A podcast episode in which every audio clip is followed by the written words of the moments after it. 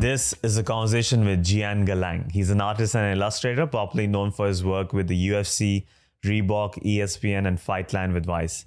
In this conversation, we discuss Bruce Lee and his philosophies, Gian's inspirations from Street Fighter, Mortal Kombat, Teenage Mutant Ninja Turtles, Jackie Chan.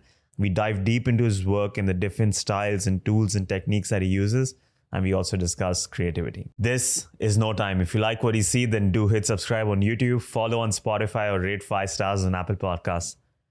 I will always believe in the power of this project, but it takes as much time and effort as a second job. So if you like to see it continue, do consider making a donation on Patreon, Anchor, Instagram, pick your poison. If not through monetary channels, then do consider sharing these episodes, liking and commenting. All your engagement really goes a long way. For other forms of love and support, you can follow this channel on Instagram or Twitter, or follow me personally. And now, number one, brother, it is no time. Bruce Lee once famously said, Empty your mind, be formless, shapeless, like water. Water can flow or it can crash. Be water, my friend.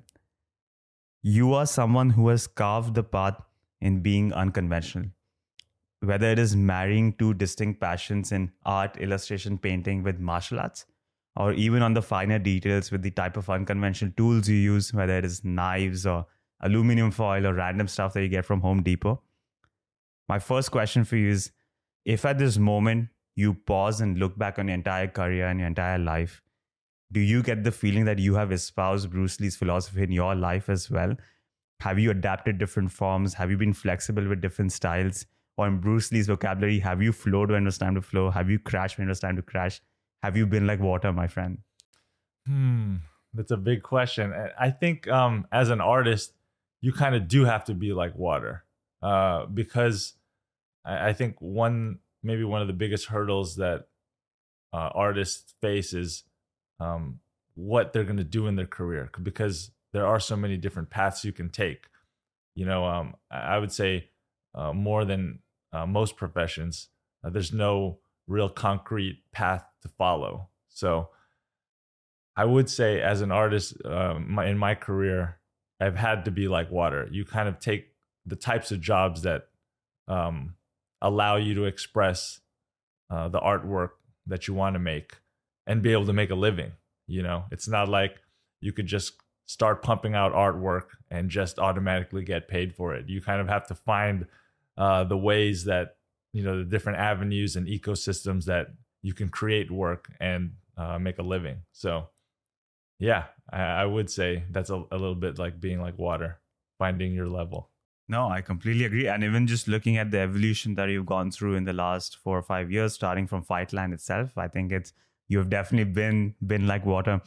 I want to stick with the theme of exploring your inspirations, and I have a little game segment for you. Okay. What I'm gonna do is I'm gonna list down inspirations that you've mentioned in previous interviews. And in 90 seconds or less, I would like you to highlight one specific idea, concept, or theory or lesson that you gained from each inspiration. You can also cite uh, specific examples of work that you've done and how that shows that lesson that you have gained or the inspiration that you've gained. Are you ready? Okay, yeah, let's do it. First one Teenage Mutant Ninja Turtles. Okay, the, a lesson that I've learned from the Teenage Mutant Ninja Turtles. Um, I mean, I would say maybe not a lesson, but maybe uh, just an overall inspiration uh, for life. Um, just have fun, um, train hard, and kick ass. yeah. Eat pizza. yeah. Have fun, train hard, kick ass, eat pizza. These are amazing, amazing lessons to get yeah, in life. Second one, Jackie Chan. Oh, Jackie Chan almost the same thing. Almost the same thing. I would say have fun, train hard, kick ass. I mean, no pizza though. Yeah, yeah, yeah, but yeah, probably a lot less pizza. Do more push-ups, handstand push-ups, handstand yeah. push-ups from yeah. Jackie Chan. yeah. Third one, Street Fighter. Oh, dude, Street Fighter. I feel like Street Fighter is um maybe uh, one of the biggest inspirations behind my art because as a kid, uh, I would love to copy the character designs and their in individual attributes uh, that they would have in the instruction manuals. Um, and I feel like uh, as a fine artist, I like um, capturing the energy of figure. And I feel like I learned all that from Street Fighter because they really did a great job of um, creating these amazing characters with unique personalities um, and uh, marrying their fighting style with how they looked and their appearance and their swagger. So, um, Street Fighter was a huge inspiration for me. This idea of games inspiring careers and professions, like this is such a new concept, but who would have thought like the creators of Street Fighter would they have known that they're creating so much art in the future as well? Definitely something to keep in mind. Fourth one, your professor, George Pratt.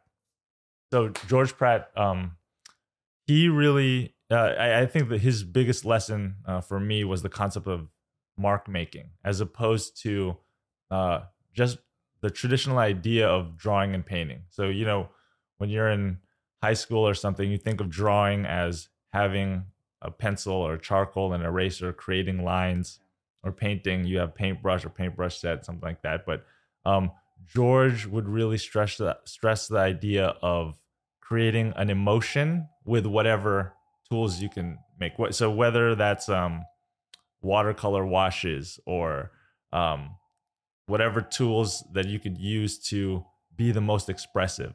So he would do a lot of experimentation, and uh, for me, um, as someone trying to capture a lot of emotion in my artwork as well, um, I uh, took George's lessons and tried to uh, select tools and ways of working that allow me to be a little bit more expressive.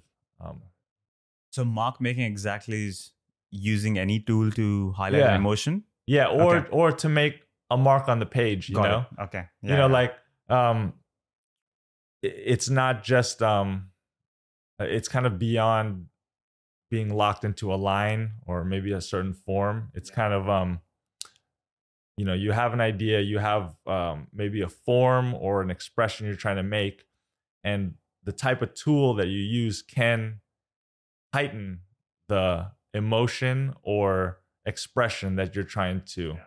convey you know wow yeah that's very interesting we will come back to this after yeah. this game segment yeah. next one mortal kombat mortal kombat so I was more into Street Fighter because my parents wouldn't let me buy Mortal Kombat because it's too bloody. Yeah, so true, yeah. yeah, yeah, yeah. So Mortal Kombat. When I think of Mortal Kombat, I think of uh, going to my older cousin's house or my other friend. You know, my uh, friends whose parents didn't care too much about uh, if they had it or not, and uh, it was kind of more like the badass game. Um, so uh, pretty much same same uh, influences for me as Street Fighter, but I just played Street Fighter a lot more. Yeah, thankfully my parents didn't know what Mortal Kombat meant as well. Yeah, I used to try and like get through the entire game with every different character to get the backstory at the end of it. Oh yeah, yeah. I had yeah, a wild, got to. Yeah, yeah, yeah, wild childhood. Okay, last one for this game, and we began this conversation by naming him. What lessons have you learned from Bruce Lee? Hmm, from Bruce Lee. Well, I, I, would like to say at first, I'm not the biggest Bruce Lee head, and I feel like I'm more influenced by the generation after all the stuff that was influenced by Bruce Lee, like Street Fighter, Mortal Kombat, Ninja Turtles. Hmm. Um, I'd say the biggest lesson I've learned from Bruce Lee is, I think his biggest lesson, you know, the be water, um, which I think maybe uh, resonates with so many people because um, it's the idea of not being locked unnecessarily locked in into a certain type of constraint or certain set of principles where it's to your detriment. I guess from a martial arts point of view uh, you know a lot of people consider bruce the godfather of mma and i think especially from a time when um, a lot of martial arts were locked into different very specific uh, clannish groups of thoughts, um, Bruce was uh, advocating for mixing different techniques based on your physical attributes. So I think that idea of being flexible and um, not being um, r- rigid in your thinking to your detriment um, is a huge lesson for everybody. Completely agree. I think Bruce Lee's work in not just martial arts and film, but also philosophy, ah, monumental that is the game segment. Excellent performance. Six out of six from me. You can, yeah, you can add that to your resume. It's okay, going to cool. stand out.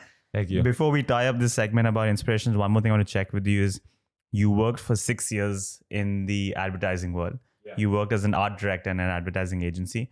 What lessons or what skills did you gain from that time that you use in your work now? And do you think that's made you a better artist? A lot, a lot. Is this 90 seconds too? Or no, you can take okay, it. okay, yeah. Um, so yeah, I, I worked for I think actually seven years in advertising, and um,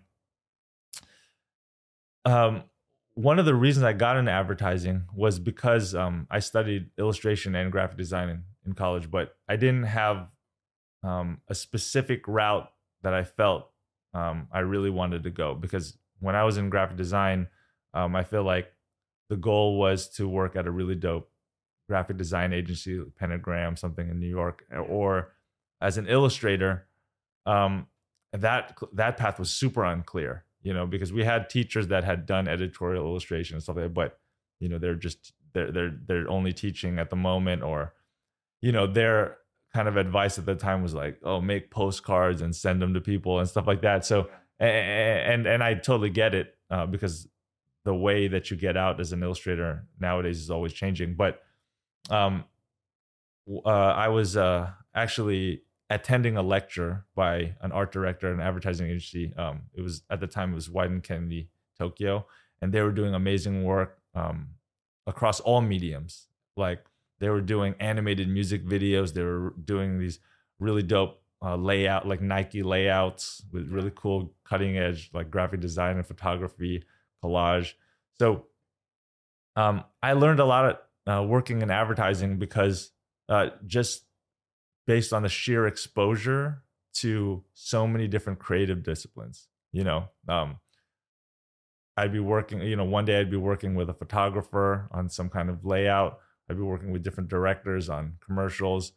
Um, we'd mix in certain types of graphic design. Uh, I, I think what's great about being in advertising is, um, I guess, like Bruce Lee, you kind of got to be like water because uh, you're servicing so many different clients, so many different brands. So it's like the opposite of being uh, an artist now, where I kind of have a very specific way that I work, um, a look, and the only people that come to me to hire me are, are they're looking for my work, right? But it, it's like the opposite in advertising, where whether even a even two different sports brands, if you're working with Reebok and Nike, they're going to be different. Or you know, I'm working with like, uh, um, you know, all kinds of different clients from different um, backgrounds. So visually, it kind of opened my mind up to all kinds of, um, all kinds of creative explorations, different ways of combining type, illustration, photography. Um, so it allowed me to wear many hats and hone in on the different things that I liked. Yeah. Oh, yeah, the exposure to so many different styles in that Yeah. the industry, you know, definitely can be very, very useful. Let's dive deep into your work and your process. And I also want to touch upon you what you mentioned earlier, which I found very interesting, mark making. Yeah. You are someone who uses many different styles and approaches. We just touched upon it as well. In a previous interview, you mentioned, just as an example, that if you want to show speed, you might use a wet substrate. Or if you want to show impact, you focus a lot more on the texture. If it's something abstract, you might focus on expressionism. For fighters in motion, like Iron Mike, you often superimpose a lot of limbs to create that effect as well. You also experiment with a lot of different tools. We mentioned you use stuff you get from Home Depot, you use knives, aluminum foil as well. For the aspiring art students that might be watching this, can you provide a short masterclass on three or four of these styles and approaches I just listed out? Why did you pick that? What was the vision you had in mind? How do you go about executing it, and how does it impact the piece? Okay. So I think um, for me, when I'm selecting my tools and ways of working, what I've found is um, the more that I relinquish control, the more I have to be a little bit more spontaneous. Uh, spot, Spontaneous. yeah. Yeah. spontaneous. Yeah. And uh, I kind of have to react a little more. Um, and I get unexpected results, which can be interesting to me. You know, um, also a big part of my process is you know I love rendering, I love draftsmanship. So when I create these happy accidents, um, you know, wild mark making, and I combine it with certain elements that are uh, rendered very tightly, that juxtaposition can help me emphasize certain things. You know, like like you were saying, uh, speed, movement. You know, when you have something that's uh, really wild, uh, juxtaposed right next to something that's really tight, you know, the focus shifts. You know, what what is moving faster, what is um, you know, what has more impact. So, um, basically, I think for me, it's finding the balance of um, tightness and precision and being able to just let loose. So recently, I've been doing a lot of collage because for me, collage helps me physically separate the areas where I can be really wild and where I can create a more uh, precise painting, you know, without having to worry about, oh my God, I'm going to mess the face up because I'm about to like splatter paint all the, all the way around. So, um, before I would do a lot of masking and I still do some masking, but this year I've really been exploring with collaging where I just create multiple paintings and then I just cut them together. And then I'm like, oh, wow, that this like really weird uh, wet brush stroke looks really cool, you know, placed right up against the face or, you know, an- another uh, really rough painting on the other side. So, um, I guess um, uh, if you were asking to dive into different um, specific um, tools, um, one of the tools I picked up from my professor we mentioned before, George Pratt, was the roller, paint roller, and you know that's like the ultimate example of um, uh, relinquishing control. Because it's almost like it's like the opposite of a pen where you know exactly what it's going to look like uh, when you get to a certain um, skill level or uh, you have ex- enough experience. But when you have the roller, you know, there, there's going to be unexpected textures all, all the way throughout. So um, you, you kind of do become, have a little bit more high energy. You know, the sh- um, it helps you um, be a little bit more spontaneous and um, I, I, for me, I think it really helps focus on the big shapes because you don't know exactly where it's going to land, but that helps you keep the biggest shapes in mind. Uh, what I mean by shapes is the darks and the lights, and for me, those are the big, uh, those are the building blocks of any composition because you want to be able to read it. Uh, at least in illustration, you want to be able to read the forms uh, as clearly as possible from very far away, and that's in building um, very strong shapes. So when you have something that's like really unwieldy, like uh, a roller, you you just become a little bit more extra focused that you're getting the right shape right away instead of kind of noodling very tightly with a very fine pen and you know you're not really focusing on the big thing. So uh, I think working with something like that helps you focus on the big areas first. Um, as far as maybe something else like collage, um, like I said, collage helps you I, for me, it helps you be a little bit more free because you're not so worried about um, experimenting on one piece where you're, you know, because whereas maybe in the past, before I started doing collage, I was like, I got this far and I spent a lot of time rendering this figure. Do I really want to take a chance and get bust out, you know, like a wet roller and stuff and mess everything up?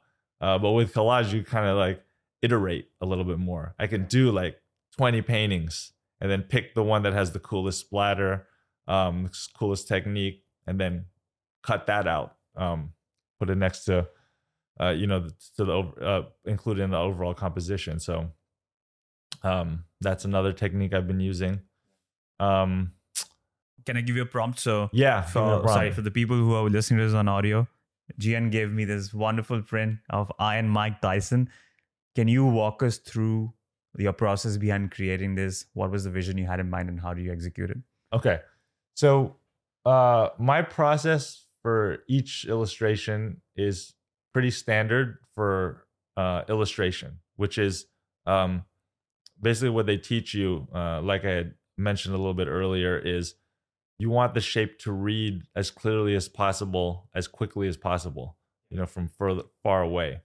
Um, this is all, all, obviously not always the case. There's some um, different styles cartoonists who can just start doodling an eyeball and then it becomes you know a whole painting but uh, i think for for the majority of um, illustrators it's usually working big to small so um, I'll for something like this, I'll start off with um, a concept, you know, and it, it's not too deep. I wanted to paint Iron Mike, but I wanted to showcase his violence, you know, how quickly he moves um, in and out, his bobbing and weaving. So I create multiple thumbnails.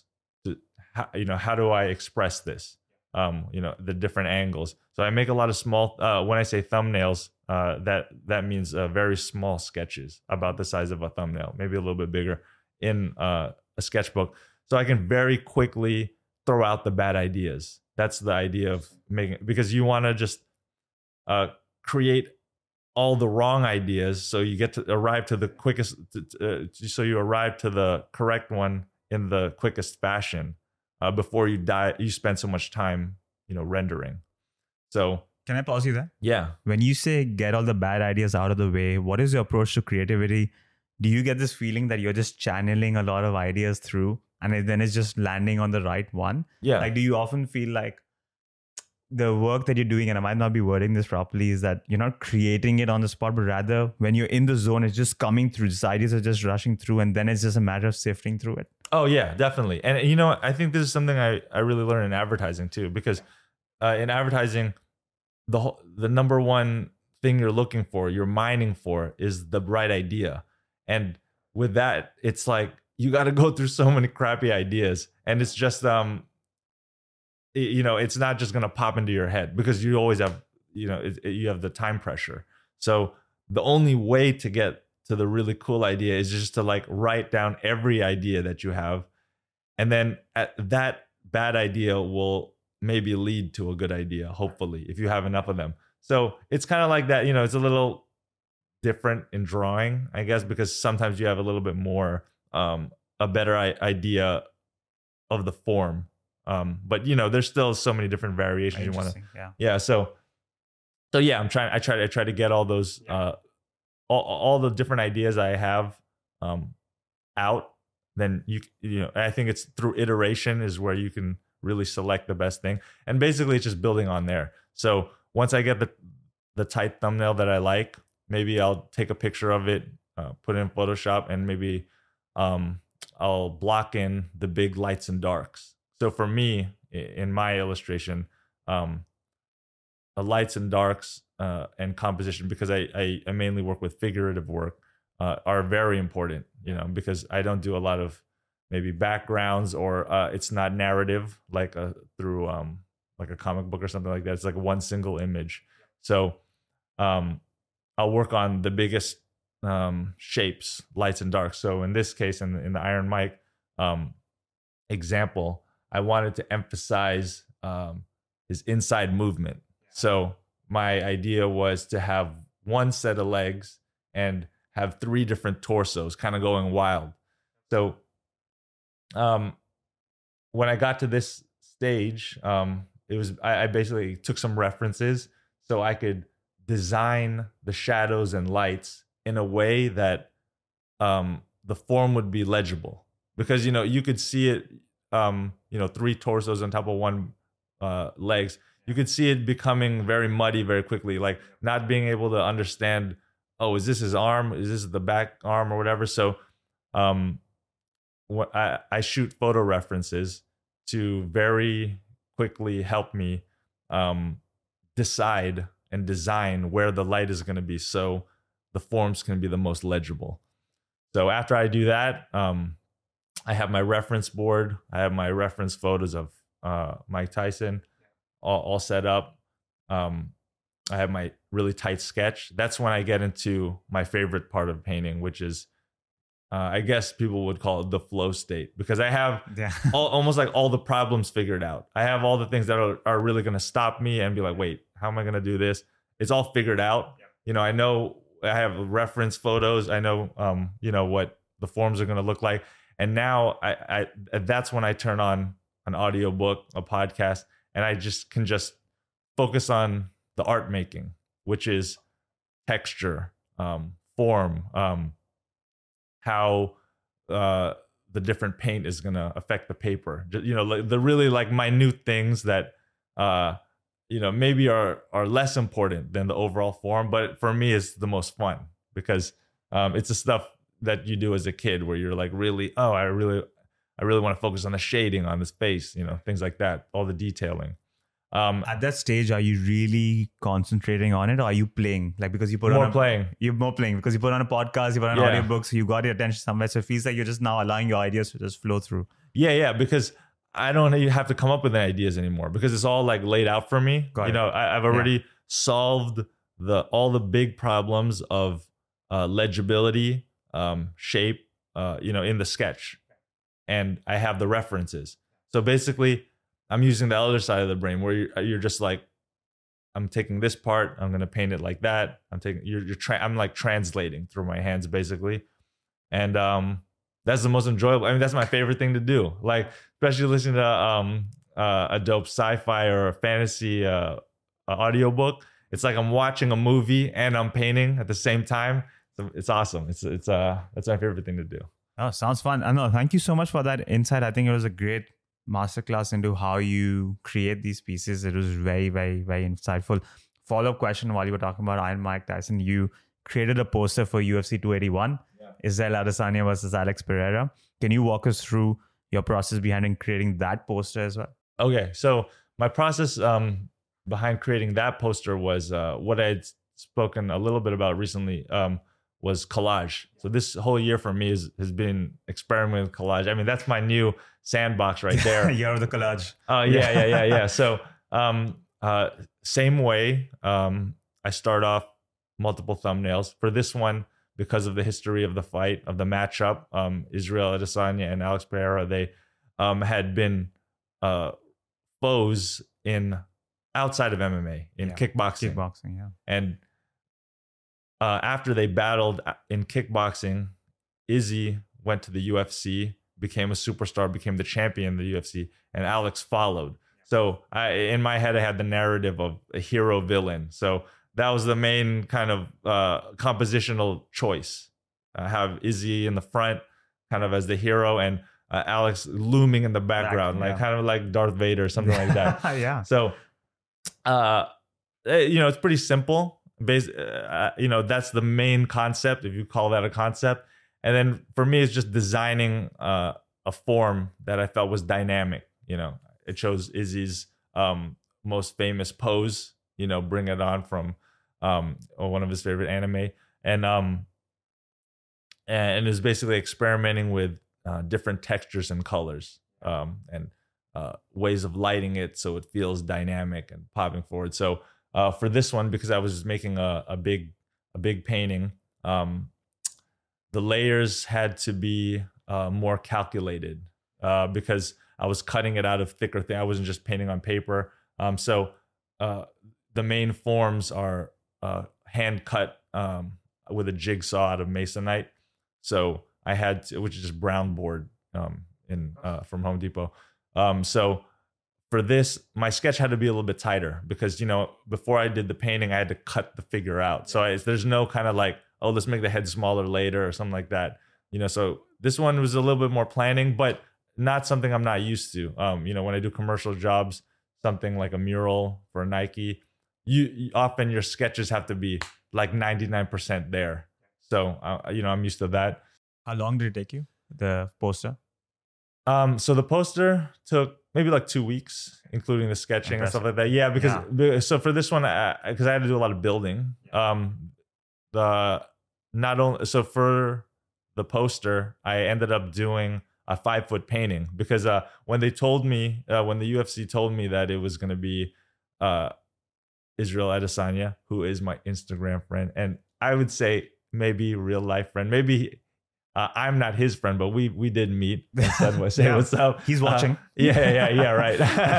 uh, but uh, and I knew that it was going to be in New York. I was like, oh, that would be cool to do a physical painting and have them, you know, have them see it in person. So uh, that was amazing that we got that to work out. So I wanted to make the physical painting. So, um, yeah, like I said, it, it- there was a lot of construction involved. It had to be a little. I had to build the frame so I could fit the pieces in like a puzzle. But you know, in some ways, that's a lot more satisfying when you have something that big and you have to be precise.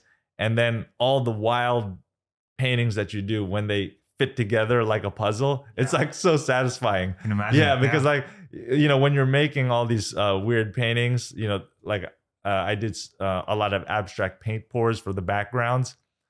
You know, you don't know what it's gonna look like because you're just making splatters and stuff. And then, you know, I take pictures of them, bring it into Photoshop, and select the areas that I want to uh, include in the composition. Then I hand cut them.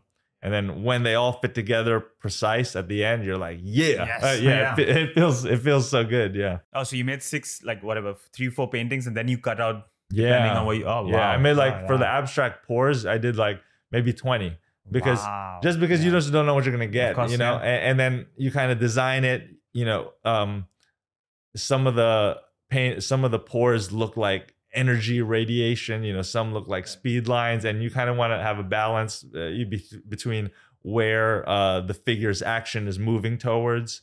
So, um, but yeah, it's a lot of fun. It's a lot no definitely for uh, me, yeah. and that was that was amazing i really enjoyed that because i've seen that poster it's incredible and now to hear the story behind it it all makes sense right the hero's in the front he's Yeah, yeah, calling yeah. him and on at the back he's looming alex pereira he got the villain he got the reddish tone to him like yeah, yeah, yeah, yeah, yeah. it all makes sense perfect you mentioned meeting izzy who's now your friend Uh, what was it like meeting stylebender Uh, dude, he's amazing. You, I mean, he's like he has he's a real star.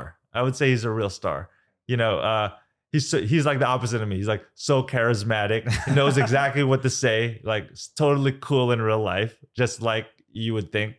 Um, yeah, just just just a really cool dude. Um, you know, I, I met him just briefly. We talked a little bit about the painting. Um, uh, but you know, it was fight week, so he, had. It's not like we just I could just hang out with Stylebender all day. He's got you know ESPN interviews, uh, everything. So but he has a signed poster from you now in his- no, well, house. we shipped the painting to his house. Yeah, oh yeah there we New go Zealand, yeah, Yeah. do you think he beats alex pereira in the rematch yes. Ooh. That's a mysterious yes. No, you. Why? I mean, you can't. You you can't have any predictions in MMA. But um, Why do you think he beats Alex? no, I mean, you know, I feel like, uh, you know, especially in the early kickboxing days of uh, Izzy, you can. It, it's it's very apparent that his brain is at another level, almost like the reflexes. So, you know, I I, I always feel like um, if he can operate mentally at that at like a higher level than other guys, then he can adapt whatever physically because you know his physical attributes are awesome, but it seems like Alex is a lot bigger, right?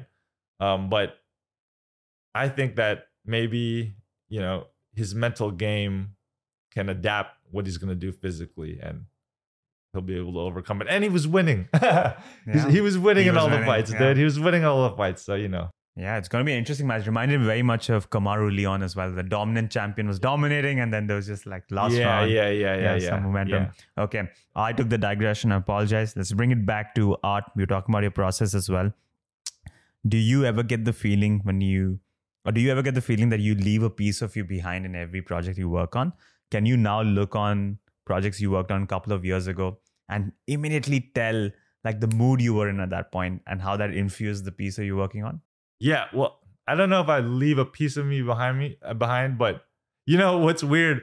I can I look at a lot of paintings and I can remember the podcast I was listening to Yeah. at the time. Yeah, or like the the audiobook I was listening to at the time because it's just like so mixed in.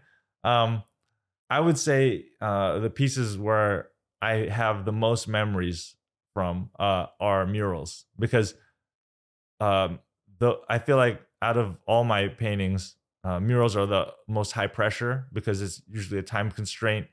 You know, you have to be working. I'm working at a, the biggest scale. You know, than every everything's a little bit harder. Uh, I I always say murals for me is like is like working out because you know when you change a color, you go down from the lift, you pour out a color. You ch- you know you got to change your change out your brush, and then when you come back to the studio, everything's like right there, and it's like you know you're just you're like painting muscles are uh you know totally jacked and you know how to do everything quicker. So um and, and also what i um what i get from doing murals is you're kind of embedded in the environment for for me like a couple of days to a week. And uh yeah you you just i think the whole environment um bleeds into the artwork. Like when I was in Chinatown um, on the street uh, in New York City painting a mural on Doyer Street, you know, while I'm painting all day, you see uh, people going to the post office, stopping, looking, you know, going to eat dim sum, and you're talking to you, you know, all day, and uh, it it's like almost like you become part of the community, part of the wall Yeah. for like a week, uh, and you have, you know, and I feel like I have a lot of uh, fun memories from doing murals. Yeah, part of the wall. And interesting that you remember the audiobook of the podcast. Audio has such a strong connection to Oh, yeah. memory and smell as well. It's very it's very interesting. In a previous interview, you mentioned that personally you feel one of the drawbacks that you have for yourself is that you sometimes get lost in the finer details Yeah. and not being able to step out and seeing the bigger picture can be a flaw. Salvador Dali had once said that have no fear of perfection, you'll never reach it Yeah. as an artist, how hard is it to draw that line for perfection?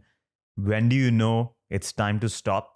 Because any more time that you spend on perfecting this small amount will just be, it's an endless journey. It's going to be unproductive. Yeah, the, that point is when I can't stand it anymore, basically. Because Yeah. uh, so I, I I always have um what me and my wife call the agonies phase, where which is uh it's like the last three or four days of the painting where uh in her eyes it doesn't change at all. She's like it looks exactly the same, but for me. I'm trying to just like iterate on all the little things, and Yeah. especially you, you know, one of the the, you know, I think digital having Photoshop is definitely a blessing and a curse in that you know i'll take a picture of my painting i'll go to photoshop i'll change a little bit of this i'm like is this a is you know is this a good change and i'll ch- flip it back i'll go to you know ch- go to a different area change the color whatever and uh because of photoshop i'm able to preview a lot of changes before i physically make it before i physically commit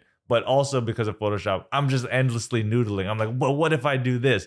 You know, this looks cool, but what if I, you know, uh, created this stroke? What if I did this? So um, basically, there's a point where uh, in that agony phase where I'm just like, God, I can't be working on this Yeah. freaking uh, face anymore. And then uh, I put it away. Then the next morning, if I look at it and I'm like, oh, that's pretty cool, then it's good to go. So.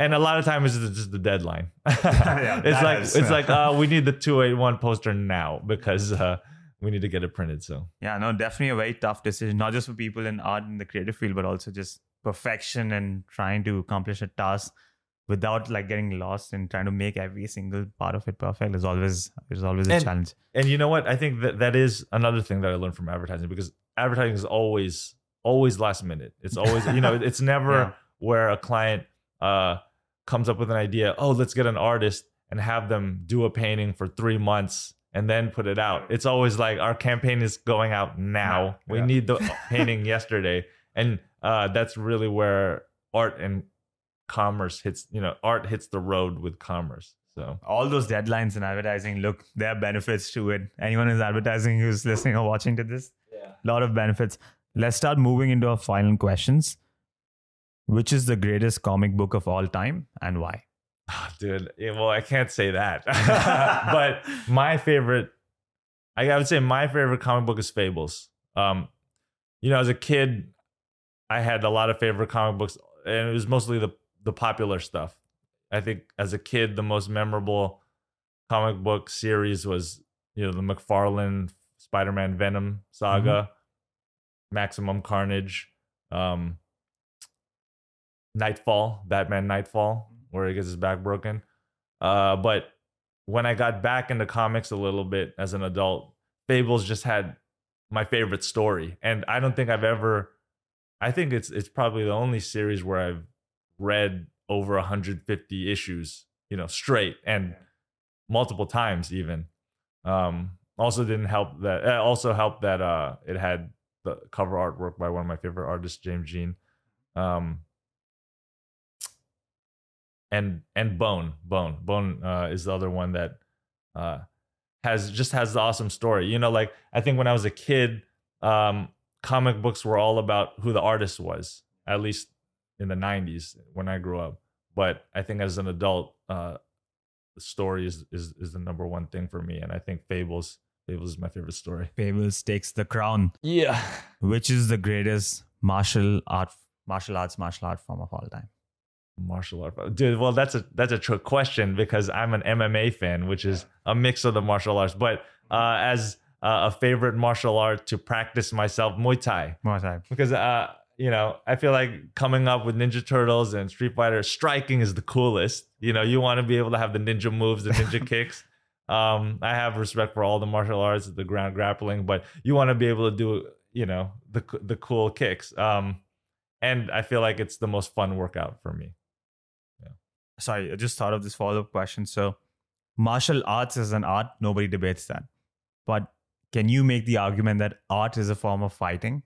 Where does it ever feel like when you're in front of a piece, do you feel like you're going to war or going to into combat with the piece, maybe yourself, maybe with the instruments in front of you? I would say going to war with yourself. With yourself. Yeah, because uh yeah, bec- because you're you're struggling with I mean, yeah, I wouldn't call it a fight. It's Okay. not it's not like being I don't think it's like And I don't think it's like, yeah, I don't think it's like being in in a fight, but maybe in the smallest sense uh in that I think I'm I'm struggling, you know, I think as an artist you're struggling with a lot of things. You're struggling with um your own style, like um and what I guess is might be expected of you, especially if you're doing a commercial gig. What are you comfortable with? Maybe? Yeah, what maybe you- you're straddling the line between uh, what you're comfortable and maybe expressing what people know you for and what you're, you know, what's gonna get likes on Instagram, maybe something like that, versus what maybe you're naturally curious about. You're like, oh, I want to try this, I want to try this, but I don't know if it's gonna. Should I take the risk on this job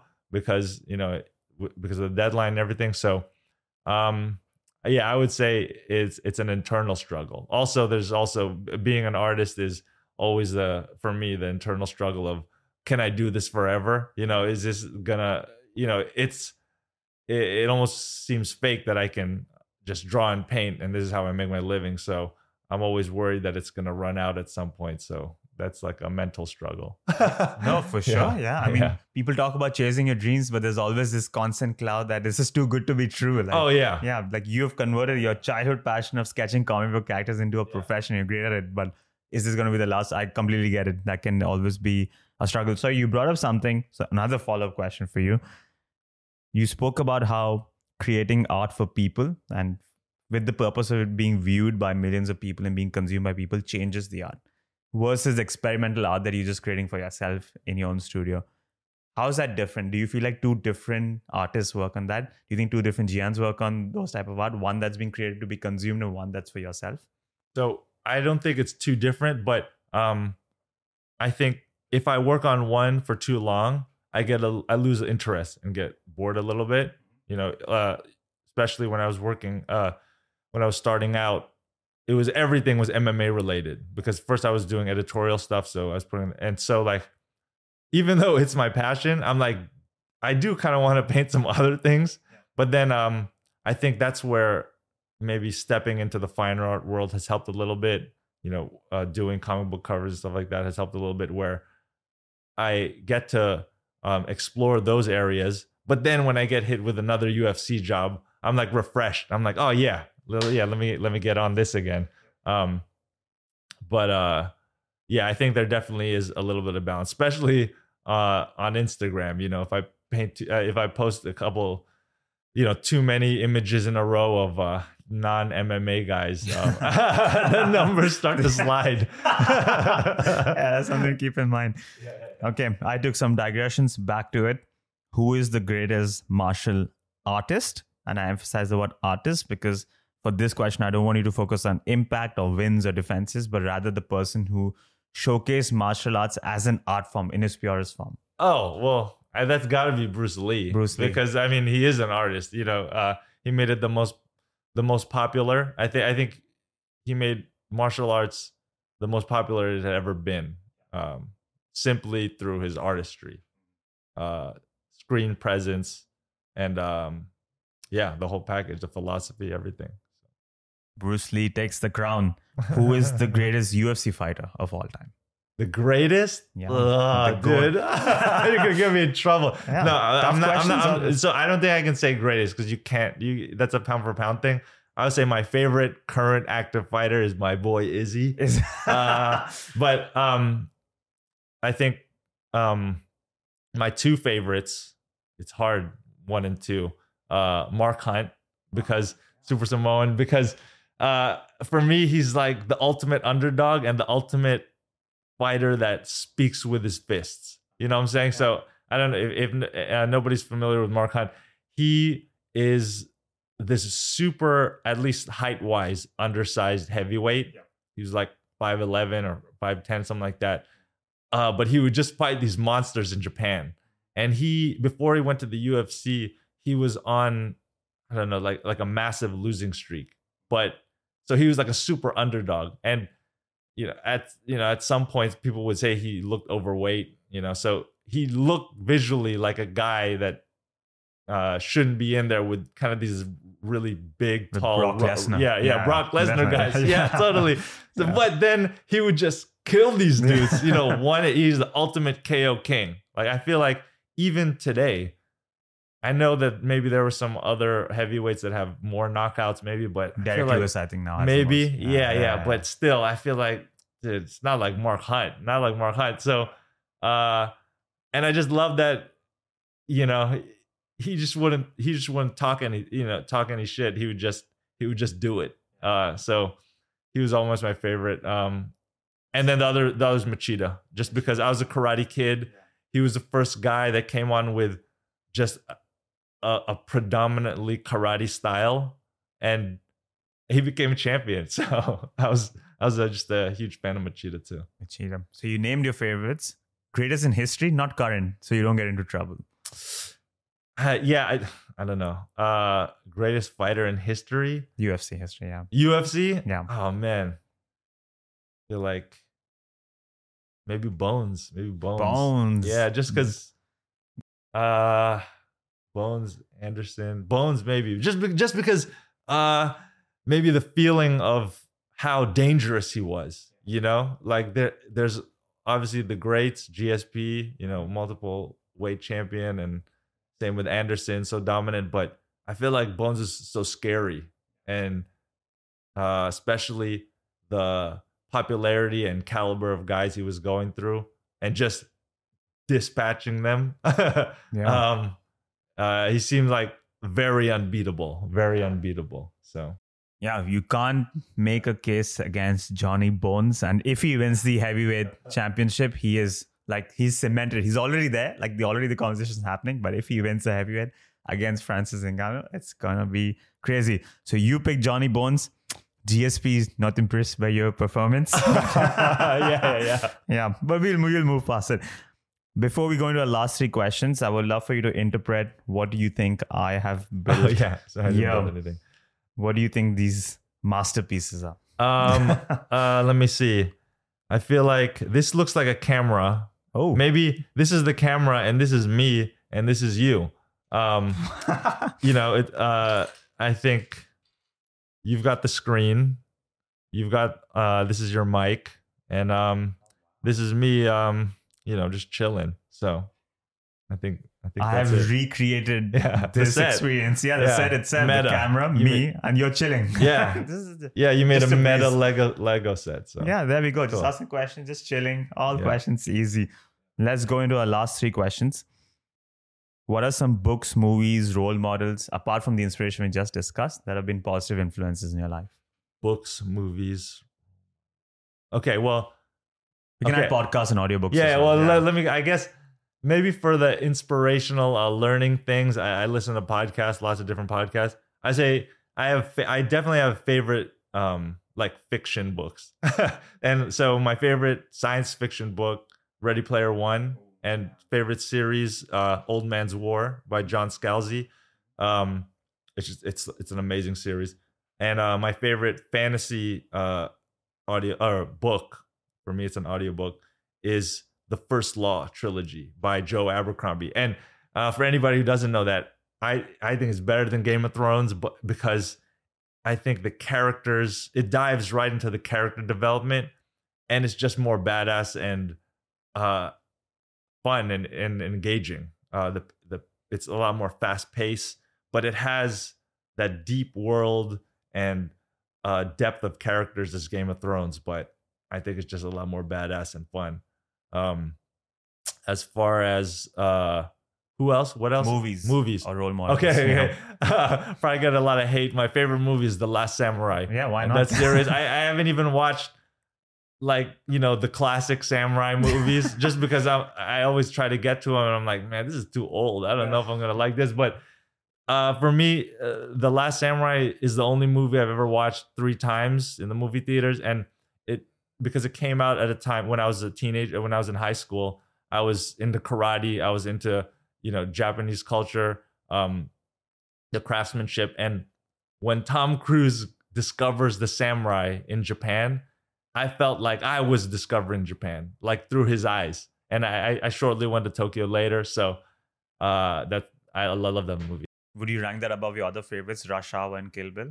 Oh, Yeah, tough. yeah, no, yeah, Oh, Last yeah. Samurai, yeah, Last Samurai, yeah. Tom yeah. Cruise yeah, wins it yeah, out. yeah, yeah, yeah, yeah, yeah, yeah, yeah. Okay.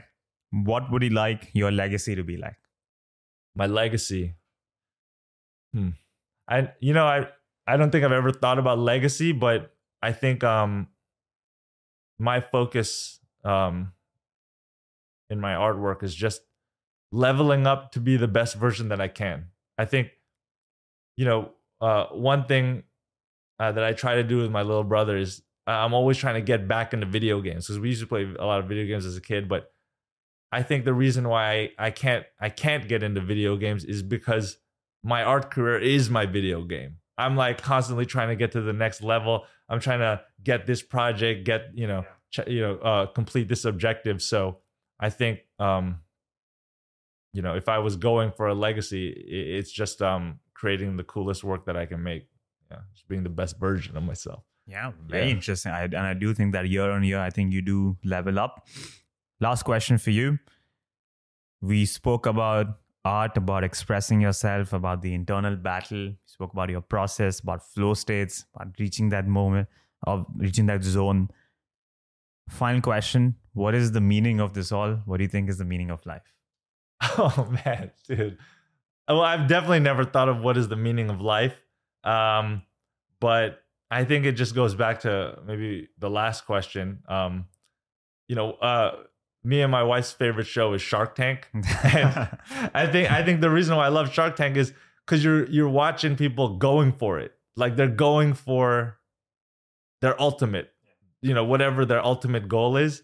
And I think I just love that in everybody. I love it. You know, like uh, my brother just recently moved to New York, and he works at a New Yorker, and he's just living the New York lifestyle. He's like, he does uh, rock climbing. He's doing stand up. He's like really going for. Uh, I feel like what is going to be the ultimate version of himself. So I think um, if you had to ask me what is the meaning of life, I'd fe- I'd say going for everything you want and becoming the best version of yourself. Going for everything you want, becoming the best version of yourself. I love it. Gian, thank you so much. If people want to connect with you, find out about your next work, where can they do so? Uh, you just Google my name, Gian Galang, and um, I have a website, Gian Galang. My Instagram is Galang. So, Perfect. I recommend checking Gian out. Thank you so much for this wonderful conversation. hey, thanks so much, man. Mm. Thanks for having me.